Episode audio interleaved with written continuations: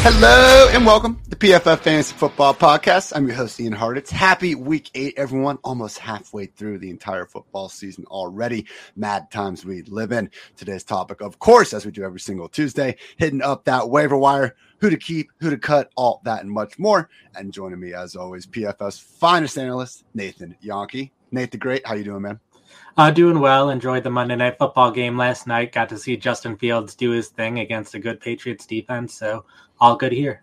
I don't want to hurt myself patting our own backs, Nate. I think someone did happen to say that Justin Fields was the preferred waiver wire pickup of last week. Always nice, you know, mm-hmm. when the broke clock is right at least twice a day. So, going to get on to, you know, again, going through each and every position with our top five waiver wire pickups of the week here in just a minute. As always, going to start this podcast off, though, with the Sheesh report, all the near misses, all the touchdowns that got nullified, all the things that if you didn't watch every snap of every game, you might not actually pick up and realize just how close you were to actually winning that fantasy matchup. So, again, before we move on to week eight, just to go over some of the biggest near misses from week seven starting with Tampa Bay Buccaneers wide receiver Mike Evans, literally 75 seconds into the week, had a 64 yard touchdown all alone after the cornerback fell down, dropped it about three times on the bobbles, too.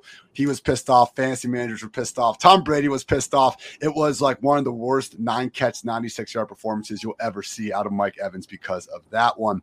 Uh, Trevor Lawrence, unfortunately, had three different examples of big plays and or touchdowns ultimately not happening because he didn't put the ball where it needed to be. Rare snap for James Robinson, ran a wheel, got open against Jalen Smith. Trevor Lawrence sailed the potential 14 yard touchdown.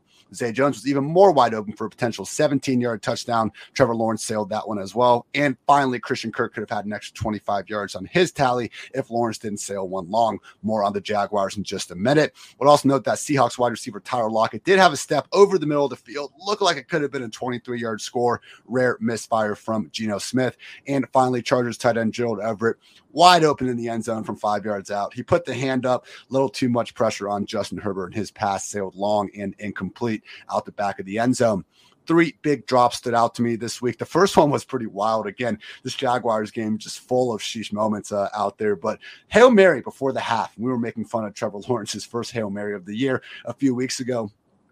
This one definitely got to the end zone. That's good. Went a little too far, you could argue, and Zay Jones was out the back of the end zone. But man, Nate, sometimes you know you see the stuff in the fast motion, you're like, that that really just hit him in the chest. And yes, once you actually mm-hmm. zoomed in and got the slow mo replay, potential 50 yard hail mary truly hit Zay Jones in the numbers all the way down in the back of the end zone. So again, if he would have caught it, probably would have been out of bounds anyway. That's kind of on him. Just adds to the sheeshness of the moment. We'll also note Saints wide receiver Tre'Quan Smith had a potential seven yard touchdown bounce right off his and Packers wide receiver Amari Rodgers. At least a 30 yard gain, if not a 53 yard touchdown, bounced off his hands deep downfield. Four different touchdowns were taken off the board because of penalties, whether you believe the penalties were warranted or not. Amari Cooper, 34 yard touchdown reception, offensive pass interference on a, I thought it was a veteran push off of Marcus Peters, Nate. Looking at Peters' reaction of it, he acted like he got shot out there. I don't know. I thought it was uh, less egregious than they made it out to be.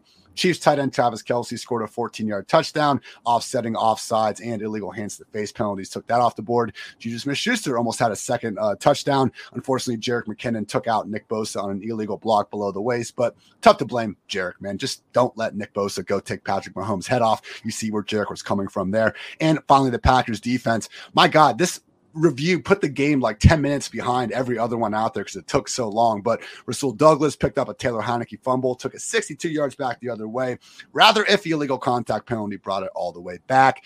Two more big notes on just some weird stuff. Jaguars running back Travis Etienne, suddenly a complete workhorse, would have had a second touchdown probably would have, uh, and you know, by would have probably would have good, uh, good English Ian. But yeah, 17 yard score, had a one on one situation with the safety. And it was just a great open field tackle to not only stop Etienne, but knock that football out and take away the score. Another Jaguars moment at the end of the game. Christian Kirk caught the 16 yard pass, got down the one yard line, could not get into the end zone, and time had to expire. So even after all that, you know, sheeshness going on in Jacksonville, still a chance to win the last play, just couldn't quite get there final notes here.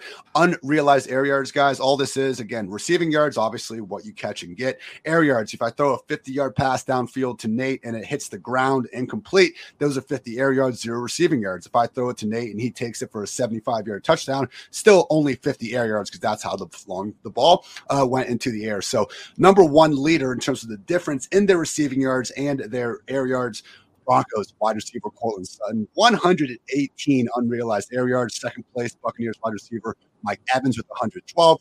Zay Jones with 105, KJ Hamler 101, Tyreek Hill with 100, Marvin Jones, Marquez Callaway, and Chris Olave, only guys also over 65. So with that date, we are officially on to week eight. Let's get these people the waiver wire help that they need. So first of all, Nate, you have your big five always up on pff.com starting on Tuesday. And leading off the list, Panthers starting running back Chuba Hubbard. Yes, he did suffer an ankle injury, but ESPN's Adam Schefter has already reported that he, quote unquote, could have come back in if needed. So we're moving forward, expecting Chuba to be the lead back in Carolina. What exactly did we see about his usage that makes you confident enough to put him as a top waiver wire pickup of week eight? Um, he had double the carries of D'Onta Foreman in the first three quarters. He also ran more pass routes. So those were both very promising to see him seeing uh, notably more usage over those first three quarters. And then uh, Foreman made his stats look a lot better in the fourth quarter by playing a lot there. Um, they oh, continued oh. to highlight using the running backs, um, even though Christian McCaffrey is not there anymore. Still had a very high target share for the running backs. Still relied heavily on them, so it was good to see them not change their offense too much for these backup running backs either. And I hate to be the guy take away the big play because I understand they made the big play happen. It's not that fair. With that said, I don't think D'Onta Foreman is going to have too many 60 yard runs. And look, I don't think Hubbard's necessarily going to be having this good of a game moving forward as well. But if we are getting the pretty clear lead back, Nate, I think do think I do think that warrants, you know, 20, 25% fab. What are your thoughts here? Because at the same time, this is not like a Rachaad White or an Alexander Mattison. We're not going to be putting Chuba anywhere near the top 12. But hey, with some bye weeks going on, top 24 is in his potential weekly range outcomes. Oh, uh, yeah, I completely agree with you there. I think that's a fair estimate. And I think Foreman is also still worth a waiver wire target just because he did have the 60 yard run. He did have a couple other decent plays in there as well. So there is a chance that this backfield could change at some point of time. But as long as they're still featuring the running backs, it's at least worth having both of them to see what they can do good to see. I mean, D'Onta Foreman, low key, basically the first running back to kind of come back from that Achilles and still show that he has a little bit of juice. We saw that last year with Tennessee when Derrick Henry was missing the time down the stretch. Number two waiver wire pickup of week eight is going to be Baltimore Ravens running back Gus Edwards. First game off the pup list coming back from that knee injury. Nate, they eased in J.K. Dobbins. They really didn't ease in uh, Gus Edwards. He was the clear lead back. What are your expectations for here in the near term as long as J.K. Dobbins remains sidelined? Uh, yeah, looking at his stats, he had a great game. Looking at the usage in general, it was still a three man backfield with all three backs seeing basically even amounts of playing time.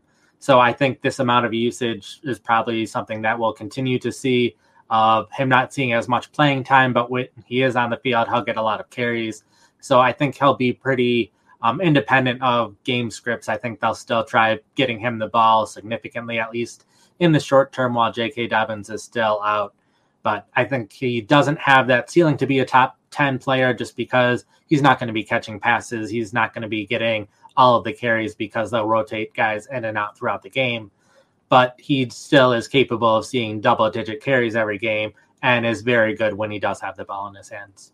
Death taxes, Gus Edwards averaging five yards per carry. The man's been doing it his entire career. And you do note in your week eight, five to add, drop by low article that the Ravens do have one of the easiest remaining schedules. So if there is going to be a time for Gus to live on some of that efficiency, it would make sense if it is right now. I would note that, you know, Lamar hasn't had kind of the same sort of blistering uh, pace over here over the last month of action.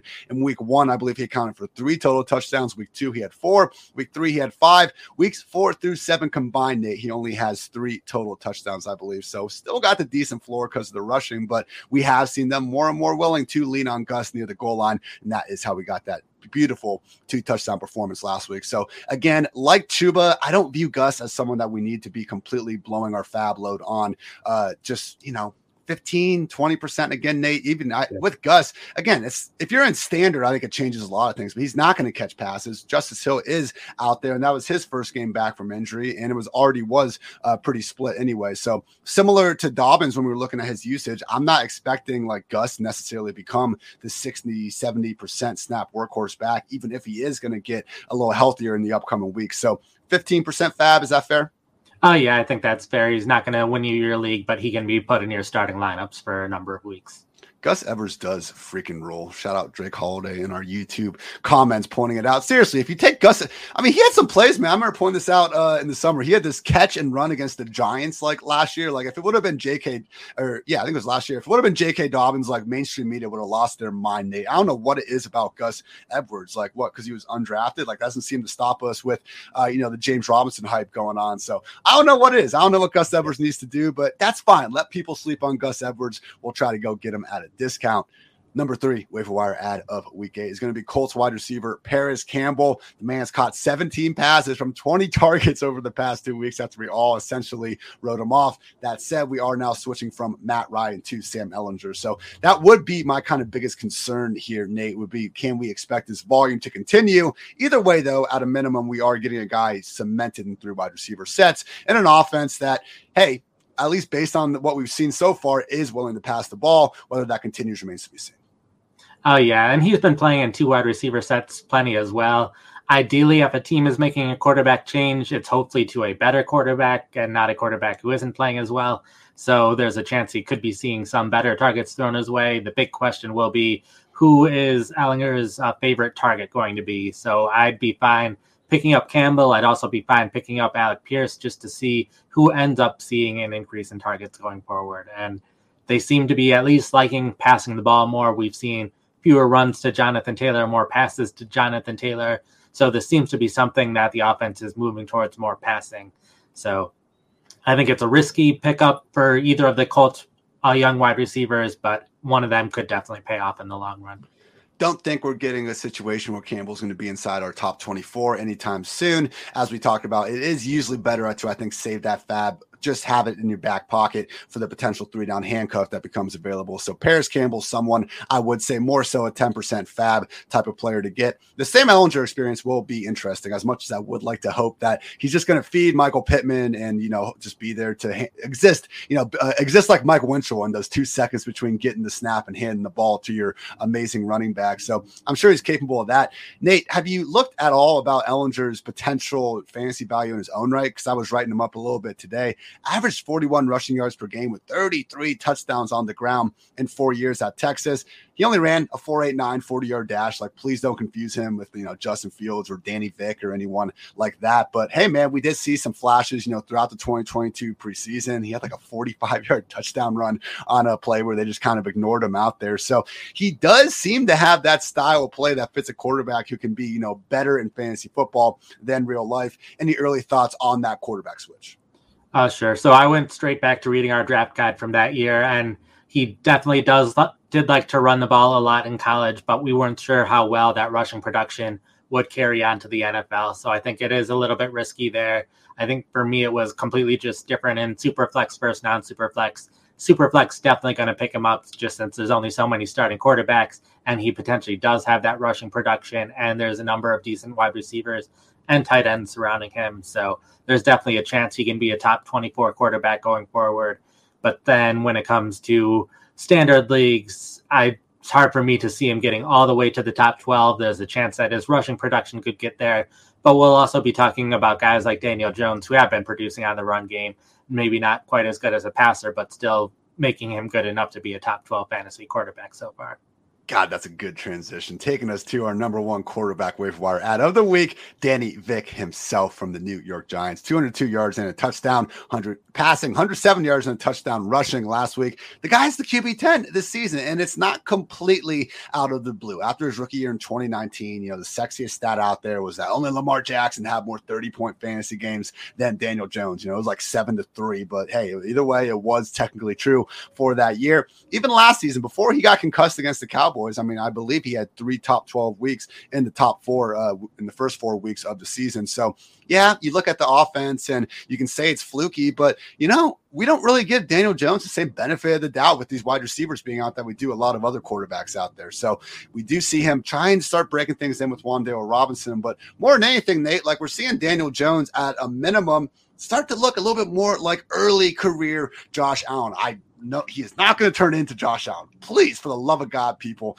uh, don't put those words in my mouth. Just again, early career before Josh Allen became a great, just incredible real life quarterback, he was still a top 10 fantasy quarterback because of how much he ran. And when you look at just the leaderboard right now in terms of which quarterbacks are running the most, you know, taking their 17 game pace this year. Number one is Jalen Hurts at 218 rush attempts. That's his pace for this year. Justin Fields in second at 165. Lamar Jackson with 160. Fourth place is Daniel Jones with 140 rush attempts and Josh Allen at 133. So, yeah, it'd be great, Nate, if he could improve his efficiency a little bit. That said, man, this is the sort of quarterback like we're hoping Ehlinger can be that is far more suited for fantasy football than real life. And that's not an insult because look, they're also six and one in real life as well. So, overall thoughts on Daniel Jones and how confident you are in his status, his legitimate status as we enter week eight as a top 10 fantasy quarterback. Oh, uh, yeah, maybe not quite top 10, but definitely top 12. I'd consider him going forward. Um, he's had average passing production in the, at least the last couple weeks, 592 passing yards, which is right around league average over a three week span. And then he has that top five or so rushing production. So when you combine those, you have a top 12 fantasy quarterback. And Wan'Dale Robinson, uh, he's become the favorite target, it seems like. Um, and that relationship should just continue to grow as they've only played a couple games so far together. There's a chance we could get Toney some back this season. There's a chance we could get Golladay back sometime this season, which neither of those would be huge changes, but they should at least be upgrades to what they currently have on the outside.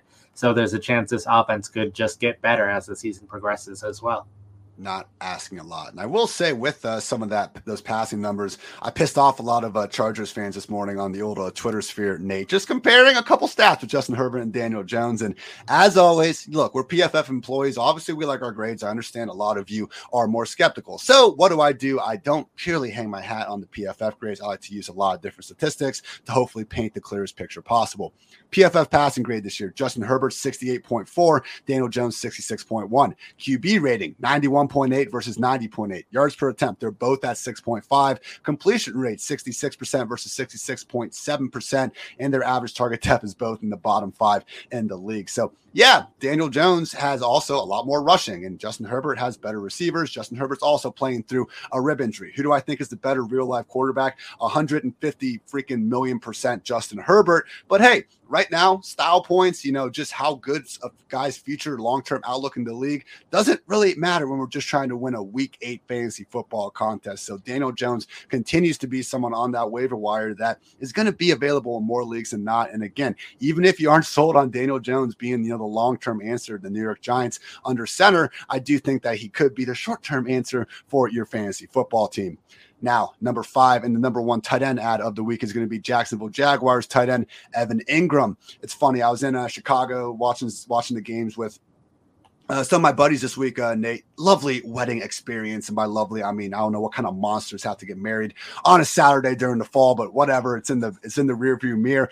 Evan Engram though, like just uh, uh you watch him out there, he still looks like a wide receiver. I think he's rocking number seventeen uh, out there, and just people don't really understand still that he is on the Jaguars and doing some pretty good things. As you've been tracking throughout the year, Nate, he really is playing that you know more than seventy five percent offensive role that we want pretty hard to get fantasy points when you're not on the field. And at a minimum, Evan Engram has a full time role in an offense that hasn't been the most consistent, but has shown the ability to flirt with some upper end outcomes. Oh uh, yeah, I'm gonna have that wedding issue in like two weeks from now, so I get to enjoy that. But um, with Engram, he's like top four in routes run so far this season, so he is very much a high volume, low efficiency tight end, which is good enough to be a fantasy starter most of the time uh, 216 routes, which is huge. Um, 275 receiving yards, which is just fine for a tight end at this point. The only down point is he hasn't scored a touchdown yet. Um, ideally, they'd start throwing it to him in the end zone, and that'll get him a couple of touchdowns, and that would be huge for his fantasy value. But even without those touchdowns, he's someone where, especially, we still have several more weeks of bye weeks to go. Perfectly happy having him fill in during a bye week as a starting fantasy tight end. I'm just still mad. I think it was like week three or week four. He caught a touchdown. They somehow found a way to overturn it and say his foot was an inch out of bounds. These are the things that go through my head because I write this stupid sheesh column every single week, Nate. But people don't forget, and you know that. Before we move on to our positional breakdowns, I want to give a quick shout out to our lovely sponsors over at DraftKings. Guys, you can make every play feel exciting with DraftKings Sportsbook, an official sports betting partner of the NFL, and their unbeatable offers. Right now, new customers can make any $5 NFL bet and get 200 $100 in free bets if your team wins. And check this out. In addition to the usual bets, everyone can boost their winnings with DraftKings stepped up same game parlays. And to make things even sweeter, you can throw down on stepped up same game parlays once per game day all season long. Download the DraftKings Sportsbook app now and use promo code PFF to get $200 in free bets if your team wins. Just place a $5 bet on any football game only at DraftKings Sportsbook using code PFF. Note that minimum age and eligibility restrictions apply. See show notes for details.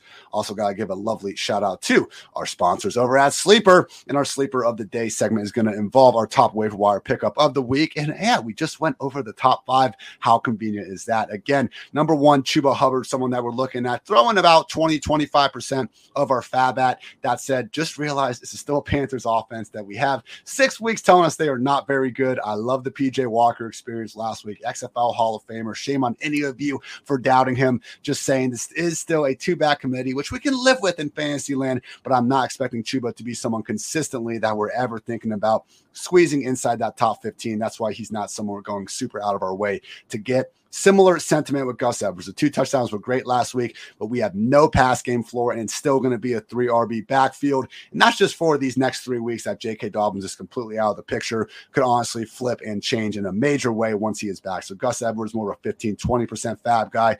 Parris Campbell, number one wide receiver ad. Just realized we do have some uncertainty under center. I would not think that Parris is necessarily going to overtake Michael Pittman. I would really th- think that he won't. So with that said, only about a 10% fab guy for me. Similar sentiment with Daniel Jones, just because there are so many quarterbacks out there a lot in opposition. You want to overly uh, blow that fab on. So Daniel Jones, a 10% guy, but hey, he's a top 10 quarterback, similar to Geno Smith, man. Like, how long does the guy need to put up these fantasy numbers before we look in the mirror and say, okay, I guess he is a weekly top 10 quarterback? And finally, Evan Engram, top tight end ad, just based on the fact that he's out there a bunch in an offense, willing to throw the ball, probably more than ever now that James Robinson is out of town. And he still has not looked amazing this year, but I think at least, you know, gotten some of that Jason Garrett induced stink off him from past year. So if we are going to see Trevor Lawrence maybe stabilize things, become a little bit more consistent down the rest of this season, could mean big things for Evan Engram. So again, loved my friends over at Sleeper. Not so much in our PFF fantasy league, Nate, when I have all these amazing handcuffs. You know, it's, all fun and games and zero RB till none of the uh, starting running backs that you've handcuffed actually get hurt throughout the season. But long way to go. And I'm going to use what we're talking about today to hopefully have better days ahead on the waiver wire. All right, we're gonna break down break down now position by position some of the top guys. And again, people, if you miss anything we say, you want more information, always go check out Nathan's articles at pff.com. He has his main waiver wire piece out every single Monday, and then his main five guys to add out on Tuesdays. So at quarterback, Nate, you bring up that Kirk Cousins, only 67.5% rostered in ESPN leagues right now. He's looking at a matchup against a Cardinal secondary that just got flamed by Andy Dalton and company last week. They made their own plays as well, but just in terms of giving up 300 plus passing yards and four touchdowns, uh, the Red Rocket was able to get that going. So coming off the bye, I, I again, if you guys want to just mock us, laugh, and say Kirk Cousins owned every single fantasy league, I figured that too. But I'm looking at the numbers and it's telling us he's in two thirds of them. So if you happen to be in that one third, Nate Cousins should be the preferred ad of the week. Oh yeah, and I did this very thing. I like only having one quarterback on my roster, so I can roster as many running backs and wide receivers as I can. Cousins had the bye week, so I ended up cutting Cousins in at least one of my leagues, so I could get a different quarterback. So I am one of the reasons that Cousins is available in a third of these leagues. So don't let me be the guy to be able to pick Cousins right back up. Go ahead and take Cousins since he's been a top 12 quarterback in terms of fantasy points per game so far has plenty of great weapons, has continued to do this for a couple of years now. Um, probably not going to be a top five quarterback, but I think he can very consistently be a top 12 quarterback going forward. It's honestly impressive. He's been that good. He's only had one rushing touchdown. We're usually not getting that floor. We actually used to kind of have a little rushing floor for Kirk when he was in Washington back in the day. Still, zero games with even 300 passing yards. He hasn't gotten three passing touchdowns yet. Those are things that I remember last year, man, doing a stat, and he was right up there with Aaron Rodgers and Tom Brady and Patrick Mahomes as having the most amount of those games. So the volume's been there. Justin Jefferson, Thielen, like all these guys are still very much healthy. I would not be surprised that even better days are ahead for Kirk Cousins. But to your point, already been a top 12 quarterback anyway. We also have Justin Fields coming off that fantastic Monday Night Football performance. And when you look at Justin, Nate, it's a similar thing that kind of happened last year. He came in against the 49ers as a rookie, looked freaking terrible. I forget if it was the 49ers. Either way, who he came in against, he looked terrible. Things weren't good. It was against the Browns. That's it. Myles Garrett. Um, but this year, first uh, four weeks of the season, QB 23, 28, 32, 25 in fantasy. Last three weeks, QB 12, QB 9, and QB 5. So with Justin Fields, Nate, again, he's the epitome of what we're looking for in some of these quarterbacks, guys that can give you all those rush attempts. So it's not, I, I know we're not freaking inventing the bicycle here, everyone reinventing the bike. However, the hell that expression goes. But hey, Justin Fields, he runs the ball a shit ton. We're starting to see the design rush attempts getting up, and the passing game has started to look actually competent for extended stretches. How confident are you in Justin Fields versus like Daniel Jones moving forward? Who would you rather have on the roster for the next, uh, you know, nine weeks of the year? Um, I think I'd go Daniel Jones long term, but Justin Fields does have a couple of nice matchups over these next few weeks. So I would say look at your starting quarterback, see when their bye week is, figure out who has a better matchup during that bye week, and then that's probably how I'm best deciding which of these quarterbacks I'd end up picking up. Very fair. And yeah, Justin Fields owned in just 23.4% of ESPN leagues. Daniel Jones at 28.7%. For this week, I know you said short term, so I, you know, next three or four weeks could very well lean towards Fields. But again, Daniel Jones is the preferred ad this week because he is going to be facing off against a Seattle team that has just exactly what we want in a fantasy, you know, friendly matchup because they do have an offense with Geno Smith capable of putting up points, and they have a defense basically incapable of slowing down pretty much anyone. So they have been playing a little bit better on that side of the ball over the past two weeks. But yes, Daniel Jones, top waiver wire streaming quarterback of the week. Kirk Cousins, though, if he's available, probably not. But if he is, then go get him. Justin Fields also offering plenty of potential down the road let's talk about the big trade that happened yesterday, Nate. I was driving back, you know, six freaking hours uh, from Chicago, and I didn't even see this until I got home at like 11 or, uh, or midnight or whatever it was. But James Robinson traded to the New York Jets. I believe it was a sixth round pick that could become a fifth round pick if he hits a pretty reasonable incentive out there. So it's not like they, you know, sold him team stock to basically get him there. With that said, it is a little more than nothing. So we already saw, obviously, the Jaguars move on to Etienne completely completely in a workhorse role. Loving that. Legit top 10, top 12 running back the rest of the way in Jacksonville. What are you making of this New York Jets situation, though, Nate? Because we did see them be willing to give Michael Carter this 70% snap workload on three separate occasions last year, and they did it this last week when Breece Hall got hurt. That said, they didn't, you know, trade for James Robinson to sit him on the bench. Are you expecting more of a 50-50 split, or do you think this could really swing in the direction of James Robinson? Um, I think it'll at least start out as a 50 50 split, and then they'll see how well James Robinson is doing. I think there's definitely the opportunity for Robinson to see as high as 70, 75% share of the snaps. But I could also see if Robinson isn't playing as well, then Carter could rise back up to that 70% share of snaps. So I'd like to have either of these backs on my roster. The Jets have the best schedule for running backs over the rest of the season based on our strength of schedule tool. So um, one of these backs is probably going to have a very good rest of the season. There's a chance it could be a 50, 50 split, and it's both of them. And it, will be very matchup based if you can start either of them. But I think both backs are good players. Um, I think Carter is the better receiver, so I think he has at least somewhat of that floor baked in. But Robinson had the receiving role in the past in Jacksonville as well ever since Zach Wilson got back under center in week four, this has been the league's seventh most run heavy offense. So the days of Flacco, you know, airing out the pigskin all around the field certainly are over. Might be a situation where both Michael Carter and James Robinson can supply some consistent fantasy goodness. Just please don't give me, I don't want to look at these snaps next week, Nate, and see Ty freaking Johnson out there getting 20, 25% of the looks. As always, we can live with two running back committees in the year 2022. Once we get three or God forbid four involved, things get much more concentrated. So Michael Carter already rostered on 68.7% of ESPN rosters. Like Nate, I, I'm not sure if you've already made your week eight rankings. I'm just about getting two running backs, but Michael Carter this week, I'll have him ahead of James Robinson just because who knows like what Robinson's even going to be able to do in the first week. But knowing Robinson's going to be there, Carter is someone that doesn't necessarily need to be squeezed in that top 24. If he is going to be in it, he's going to be far closer to 24 than 12. I don't think I'd be wanting to spend more than even like 10% of fat on Michael Carter. All right. In the leagues that he's available, there's light benches. So he's probably not worth too much more than the guys you already have on your bench. So 10%, I think, is fair there's a situation to briefly highlight. So the Los Angeles Rams, obviously coming off that bye week, still trying to trade Cam Akers. Uh, I was, uh, oh my gosh, what's that show called?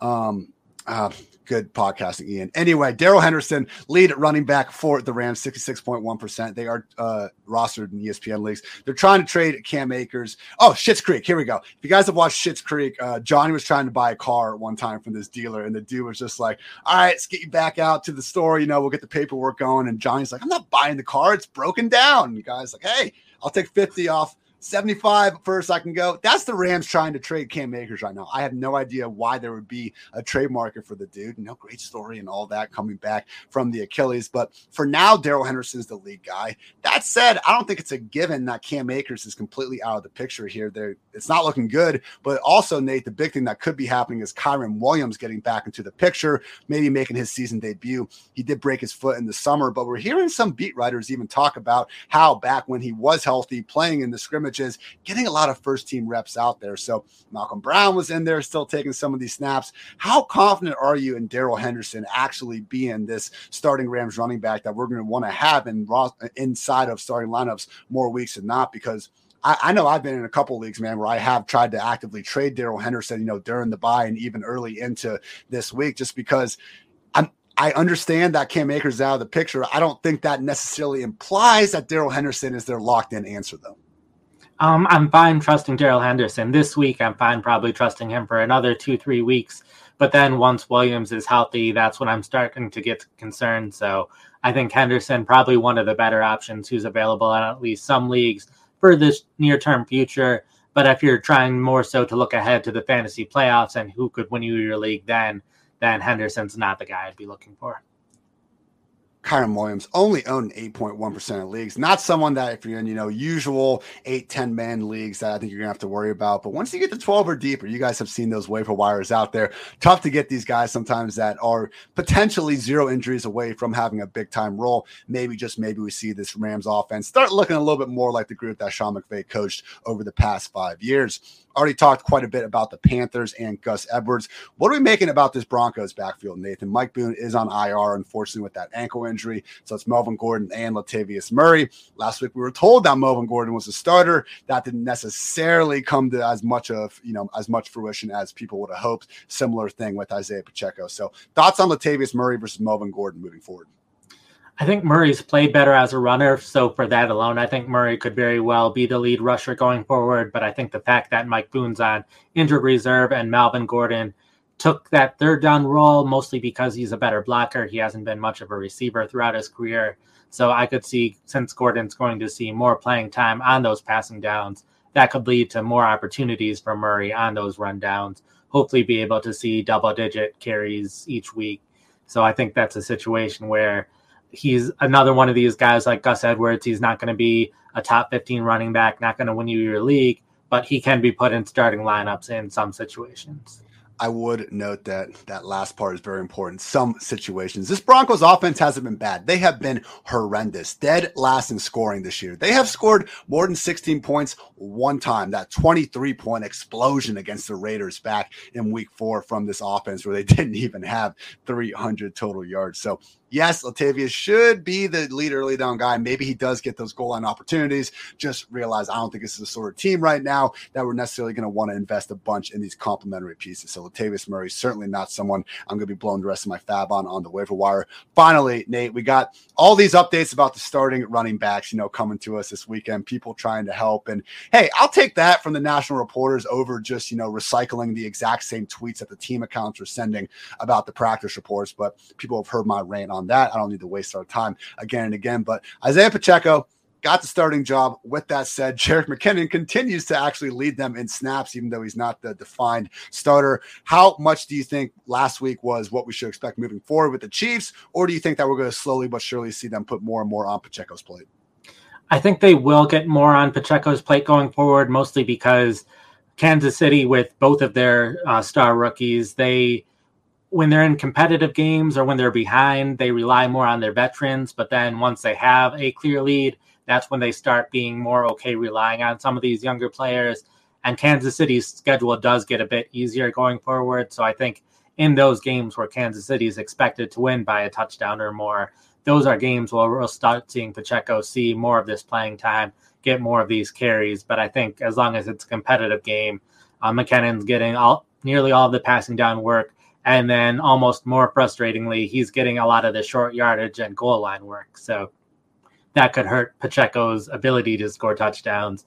And Clyde Edwards Helaire continues to score touchdowns, even though he's not seeing as much of the short yardage situation. So I think Pacheco becoming the starter mostly hurts um, your ability to start Clyde Edwards Helaire. But there will be games where Kansas City has a lead and Pacheco could be put in your starting lineups in those games.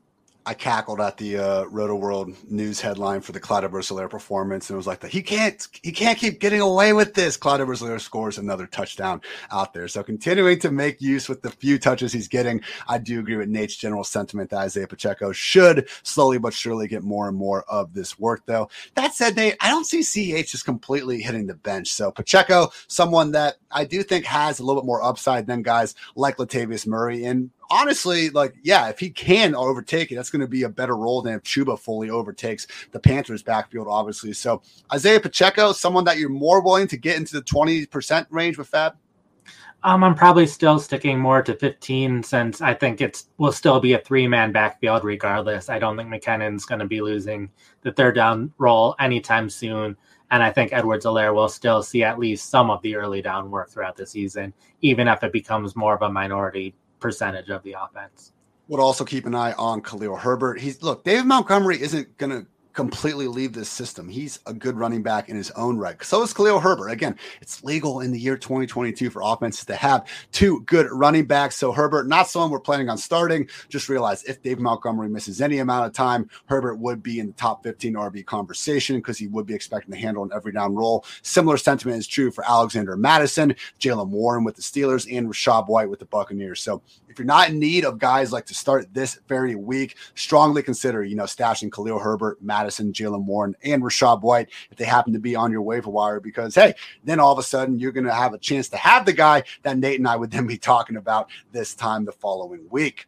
All right, let's move on to some wide receivers here. Two guys at the top, Nate, coming off touchdown scoring weeks. We got George Pickens rostered still in just 55% of ESPN leagues and Tyler Boyd at 56.5%. So, Boyd, like, I, we, we kind of know what the guy is at this point. He's going to have some big games here and there when Joe Burrow is going to keep on putting up these overall QB1 fantasy performances. So, if you're out there and you need a solid enough flex, yes, we can actually see Tyler Boyd go out there and do some decent enough things. But again, I think we know who he is. It was good to see some booms when he wasn't doing much at all earlier in the year. George Pickens is the more interesting one because it does seem like Kenny Pickett is going to be the, you know, just for sure starting quarterback here moving forward. I don't think Tomlin's going to be messing around with the Trubisky uh, with the Trubisky Kenny Pickett situation, the same way Belichick apparently is going to in New England. So, how do you have Pickens versus Diontae versus Claypool playing out the rest of the year?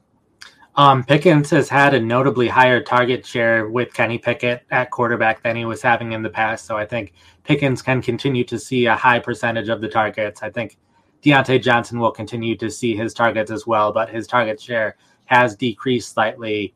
And I also noted uh, Chase Claypool has been involved in some trade rumors, so there's at least a chance that Claypool gets traded. And if that happens, that'll be huge for both of these wide receivers just since Pittsburgh doesn't have a ton of depth at wide receiver. So yeah, someone else will be seeing that playing time, but those targets that will would be going to Claypool will mostly be just going to the other players on the offense. So I'm um, definitely think Pickens can continue to do good things going forward, have a high target share, and if this offense starts playing better, then that'll be huge for being able to trust Pickens in your starting lineup like what are we, are we trying to blame Kenny Pickett and Mitch Trubisky on Chase Claypool now? Is that how far everything has gone against Claypool? Like, okay, I think Pickens is better. I think Diontae Johnson is better. I don't think Miles Boykin or Steven Sims is better than Chase Claypool here, though. So we'll see what happens if they trade him. You're 100% right, but I just don't think that would be exactly a good move for your rookie quarterback. But alas, talked about Parris Campbell,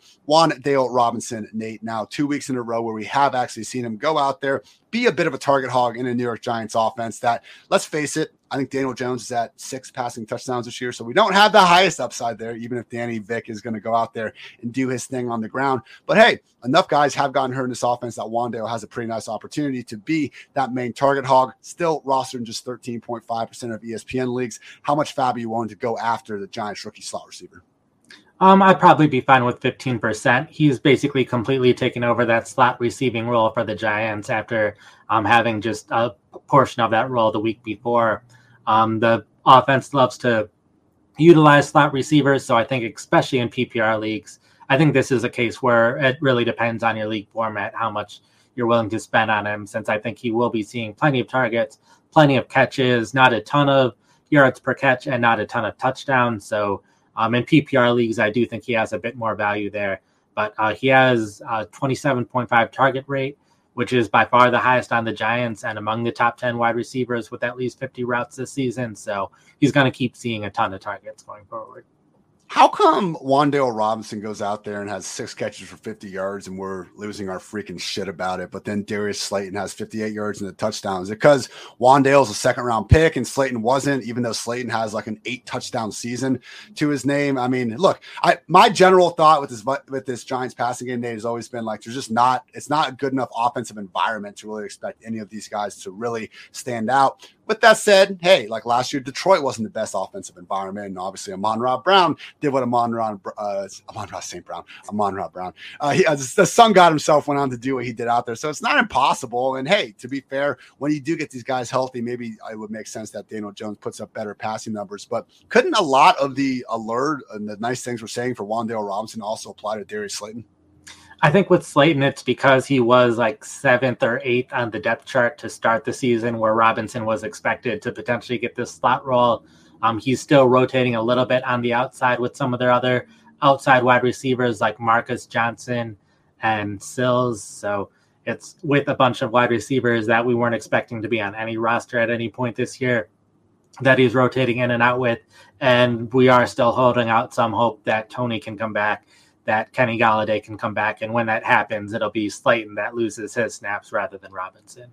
It is just funny to me. He's he, he's in that like Corey Davis group of guys where they can just make all these great plays, and we just basically ignore it because we would much rather the other guys on the roster be the ones making those. So just something to keep in mind. Uh, wide receiver that we, I talked about plenty in that sheesh section to start off the episode, but Zay Jones still rostered just twenty five percent of ESPN leagues everyone was kind of getting on Zay Jones after the first two weeks of the season, Nate, but then he got injured and we didn't really see him keep on keeping on. He's been back out there though these last three weeks, and honestly, we are seeing him having that same every down role in the Jaguars offense that we thought he had, you know, to start the season. That said, the Jaguars passing offense as a whole hasn't been, you know, hitting their big time outcomes as of late. But if they can get back to doing what they again were doing early on, Zay Jones is someone that literally hasn't been leaving the field. I mean, I know routes are king and everything, but guess what? You play 98 and 99% of the snaps, you're going to be out there for every single route as well. So Zay Jones, man, if we do see this Jaguars passing game stabilize, he's going to probably be the number two option behind only Christian Kirk. Uh, yeah, he's seeing the routes and he's also seeing the targets 46 targets on the season, which is top 24 for wide receivers. So if you look at targets alone, he should be a starting fantasy wide receiver. Hasn't been as efficient at, on those targets as plenty of other wide receivers. But if this offense starts to play even a little bit better, I think Jones can be a fairly consistent uh, third wide receiver on your fantasy team. All right, guys, quickly on tight end. We talk about him every single week. Hayden Hurst, yeah, he's in an offense with Joe Burrow. He runs a route on 70% plus of the dropbacks each and every week. Hayden Hurst continues to be someone that's going to be squeezed inside our top 12. Don't be afraid to stream him on a week. Looking forward, though, to guys that potentially could have the expanding roles, though, Nate, Greg Dulcich, Cade Otton, Juwan Johnson, all guys that we have seen go out there and flirt with some big time outcomes. Out of those three, again, Greg Dulcich with the Broncos, Cade Otton with the Buccaneers, and Juwan Johnson with the Saints. Who would you be most willing to pick up now in hopes that they can give you some consistent production down the road? Um, for me, it's definitely Greg with the Broncos. He's been top 12 fantasy tight end each of the past two weeks. I was a little concerned about his role in the past, but he was being used in some two tight end sets, an increased amount this week compared to the week before, which is something that they weren't really doing with Albert O at any point earlier this season. So the fact that he's starting to see not just the tight end snaps in 11 personnel, but also some in 12 personnel will really help him get his routes up going forward. So as long as he continues to be targeted on a significant number of his routes, he'll keep seeing the volume, even if the offense isn't doing as well.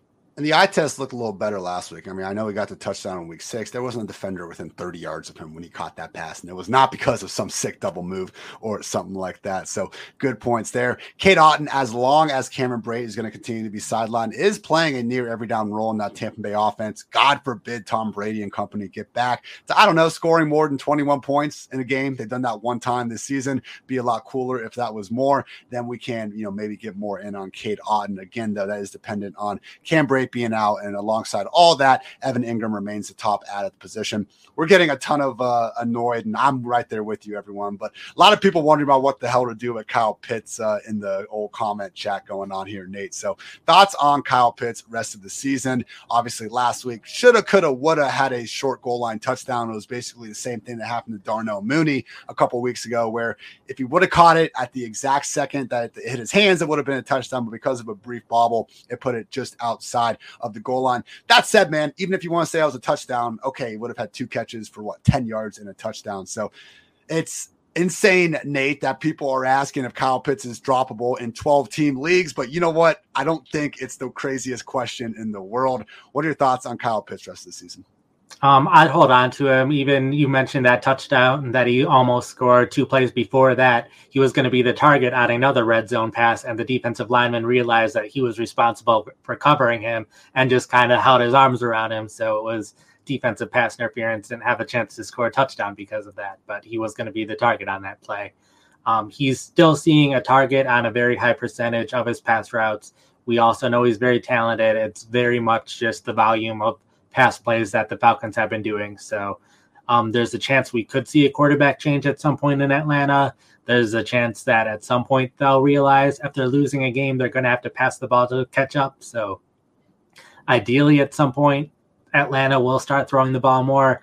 But I think because we know this is just an issue with the offense rather than an issue with the player, I'm okay holding on to him in hopes that the offense can change over the course of the rest of the season again, it'd be so much easier to sit here and just completely trash Arthur Smith. And I see a bunch of people doing that, but look, he is, as he always reminds us, Nate, in the business of winning football games, not fantasy football matchups. And as much as we hate it, this is still a top 12 offense in EPA per play and points per game. Whether that whether that persists the rest of the year, uh, we will see. But I feel, you know, like I need to mention that every time we talk about some of this usage, because to be fair, we hate it because we want these guys to get the targets, but it has worked. I mean, if you would have told Falcons fans before this year, like, hey, Mariota is your quarterback and you guys are going to be top 12 in this. I mean, I don't think they would have expected that at all. So you could argue he's making, you know, chicken salad out of the situation. But yeah, it just, it's not an indictment on Kyle Pitts. It's not an indictment on Drake London that they aren't getting, these counting stats.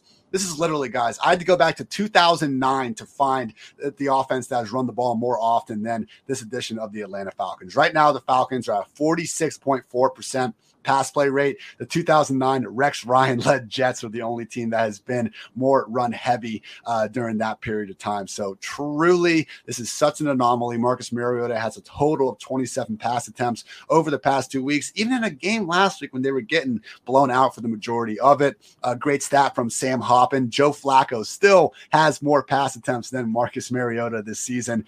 Freaking sad. And the part that annoys me, Nate, is like, look, I, I understand that passing volume and efficiency is tied together. I always use the example of a three point shooter, a lot easier to shoot 50% on four attempts than when you're shooting eight or nine attempts per game. Mariota's average of 7.8 yards per attempt, though, is the seventh highest mark among 35 qualified quarterbacks. So I like last week was the one that really got me because for them to still continue to just give the ball to Caleb freaking Huntley and Tyler Allgeier when you're losing in the game. And it's not like Mariota is going out there and completely shitting the bed. I mean, he's averaging nine plus yards per attempt over these past two weeks. So again, comes down to the volume and how much trust. And obviously, they're watching Marcus every single day at practice, and they're running this much for a reason. Unfortunately, though, for the time being, the only must start in this offense is Cordarrelle Patterson once he gets back off that IR. Please get better soon, CPAT. So, where does Kyle Pitts fall in your rest of the season rankings, Nate? I know you always update those every uh, Tuesday.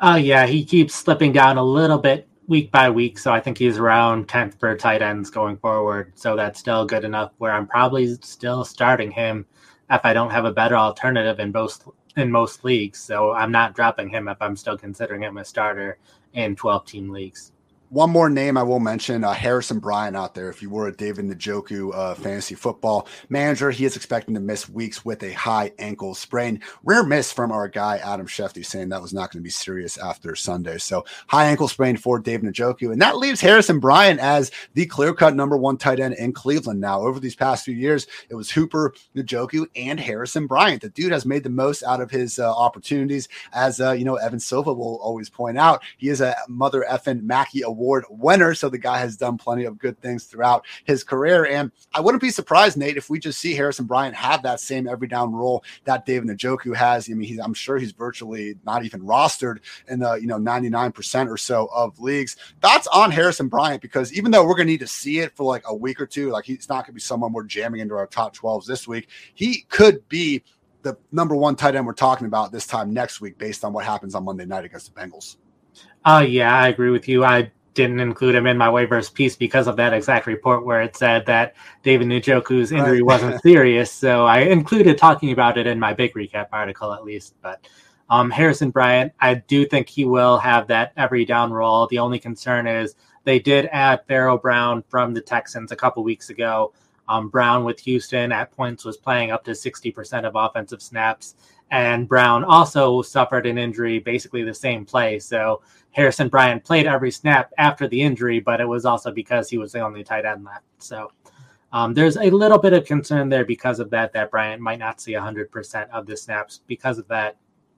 Probably not as talented as Njoku either. And Njoku was someone who was um, at times a top five fantasy tight end this year, but I'd say uh, he was completely healthy. He'd be around top 10 in my rest of season rankings. So he's very borderline of if I would want to start him or not. But um, if you need a tight end specifically for this week or next week, I definitely consider him definitely more so next week. I think there are enough options out there we can feel better about. But yeah, truly one week away from Harrison Bryant potentially uh, having quite a nice role on his hands. And we are only a few weeks away now from Deshaun Watson getting back into action and boosting that upside of every single pass game weapon involved in Cleveland. So quick recap, everyone. Top five waiver wire additions of the week. Chuba Hubbard, Gus Edwards, Parris Campbell, Daniel Jones, and Evan Engram. Hate to be boring, but none of these guys really warrant you going out of your way to spend a lot of of FAAB on them with Chuba Hubbard looking at about 20%, Gus Edwards closer to 15, Parris Campbell, Daniel Jones, and Evan Engram more so 10% or less type of guys. At quarterback, if he's available because he's coming off the bye and people like Nate, you people, Nate, don't like to hold two quarterbacks, which is a smart move, by the way. Just trying to crack a few jokes over here. But facing the Cardinals this week, still available in about a third of ESPN leagues. Go get Kirk Cousins if he is available. If not, we love Daniel Jones against that Seahawks uh, offense and defense. Could be a potential sneaky shootout going on in Seattle. And Justin Fields, not a great matchup against Michael Parsons and the Cowboys, but with enough rushing upside, man, the guy can overcome bad spots like that. At running back, Michael Carter, Darrell Henderson, Gus Edwards, Latavius Murray, Isaiah Pacheco, alongside Chuba Hubbard as the six guys that, hey, you need a running back, you need a spot to fill. We do have the Chiefs and Chargers on bye. I understand. So Pacheco doesn't quite match into that, but you guys know what I'm talking about.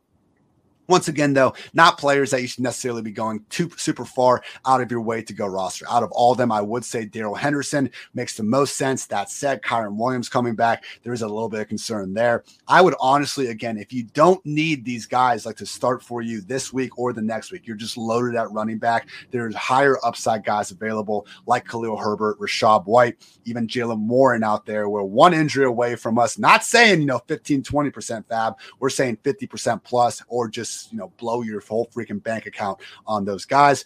Wide receiver George Pickens, I would say you know over Parris Campbell, but obviously with Parris Campbell, it's just he's only owned in 2.7 percent of ESPN leagues. So George Pickens, someone that just keeps on making the big plays, and with Kenny Pickett under center, we have seen him favor him. So George Pickens, Tyler Boyd, probably the two guys we're going to have ranked the highest this week based on their availability. But don't sleep on Parris Campbell, Wan'Dale Robinson, and especially Zay Jones with that every down role. Again, at tight end, Evan Engram, Hayden Hurst looking like the guys that we're most confident in this week. But Greg Dulcich very much on the rise, and don't be surprised if guys like Harrison Bryant are big time factors starting next week. Sound about right, Nate?